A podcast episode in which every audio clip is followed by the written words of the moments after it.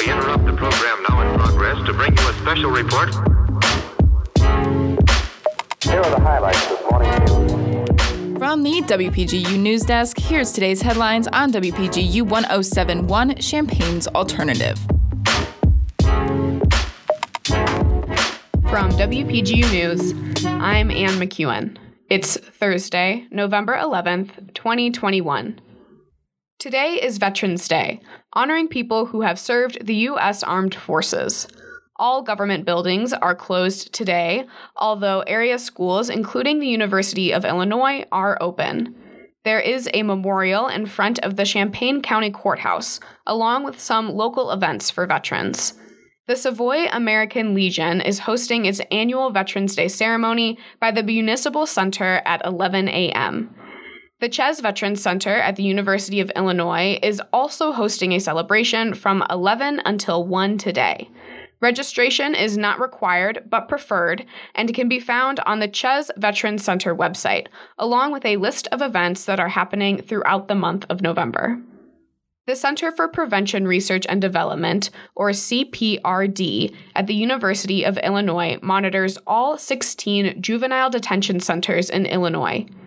WPGU's Beza Viral has more on how that center is trying to prevent young children from being put in jail.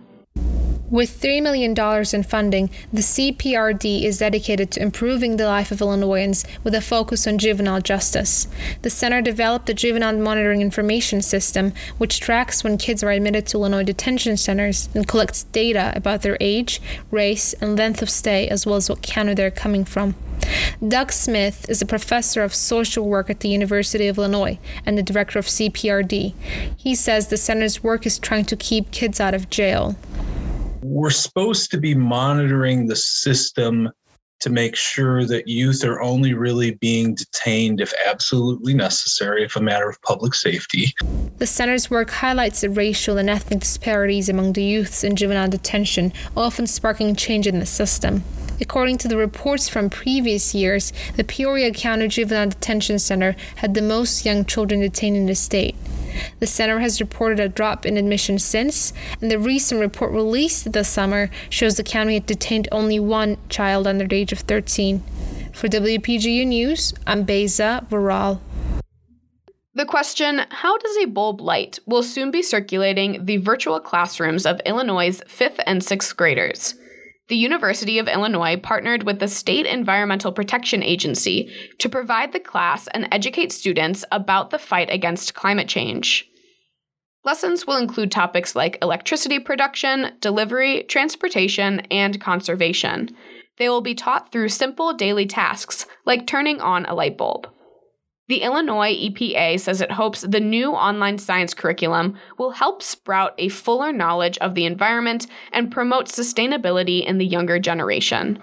Students will have the opportunity to explore the ways energy, electricity use, and power sources influence climate change. Champaign Unit 4 District substitute teachers will receive a pay raise and will now make a minimum of $140 per day, a $30 increase in pay. Unit 4 voted to raise the pay of substitute teachers at its board meeting on Monday night. Substitute teachers have been harder to find during the pandemic, and Unit 4 hopes the pay raise will help it compete with nearby school districts all substitutes will earn at least $140 for a full day of school and $70 for a half day of work, though pay could potentially be raised depending on experience levels and whether the substitute is a retired Unit 4 teacher. The Urbana and Mahomet Seymour school districts opted to increase their substitute pay earlier in the school year. Champaign requires all substitutes to have at least a bachelor's degree, but applicants who do not can apply to be assistant teachers, a position Unit 4 schools are also short on. Contributing reporting for this newscast was provided by Josie Alameda, Beza Viral, Natalie Murillo, and Jackson Janes. Our regional editor is Josie Alameda. Our deputy news director is Emily Crawford, and our news director is Justin Malone. For WPGU News, I'm Ann McEwen.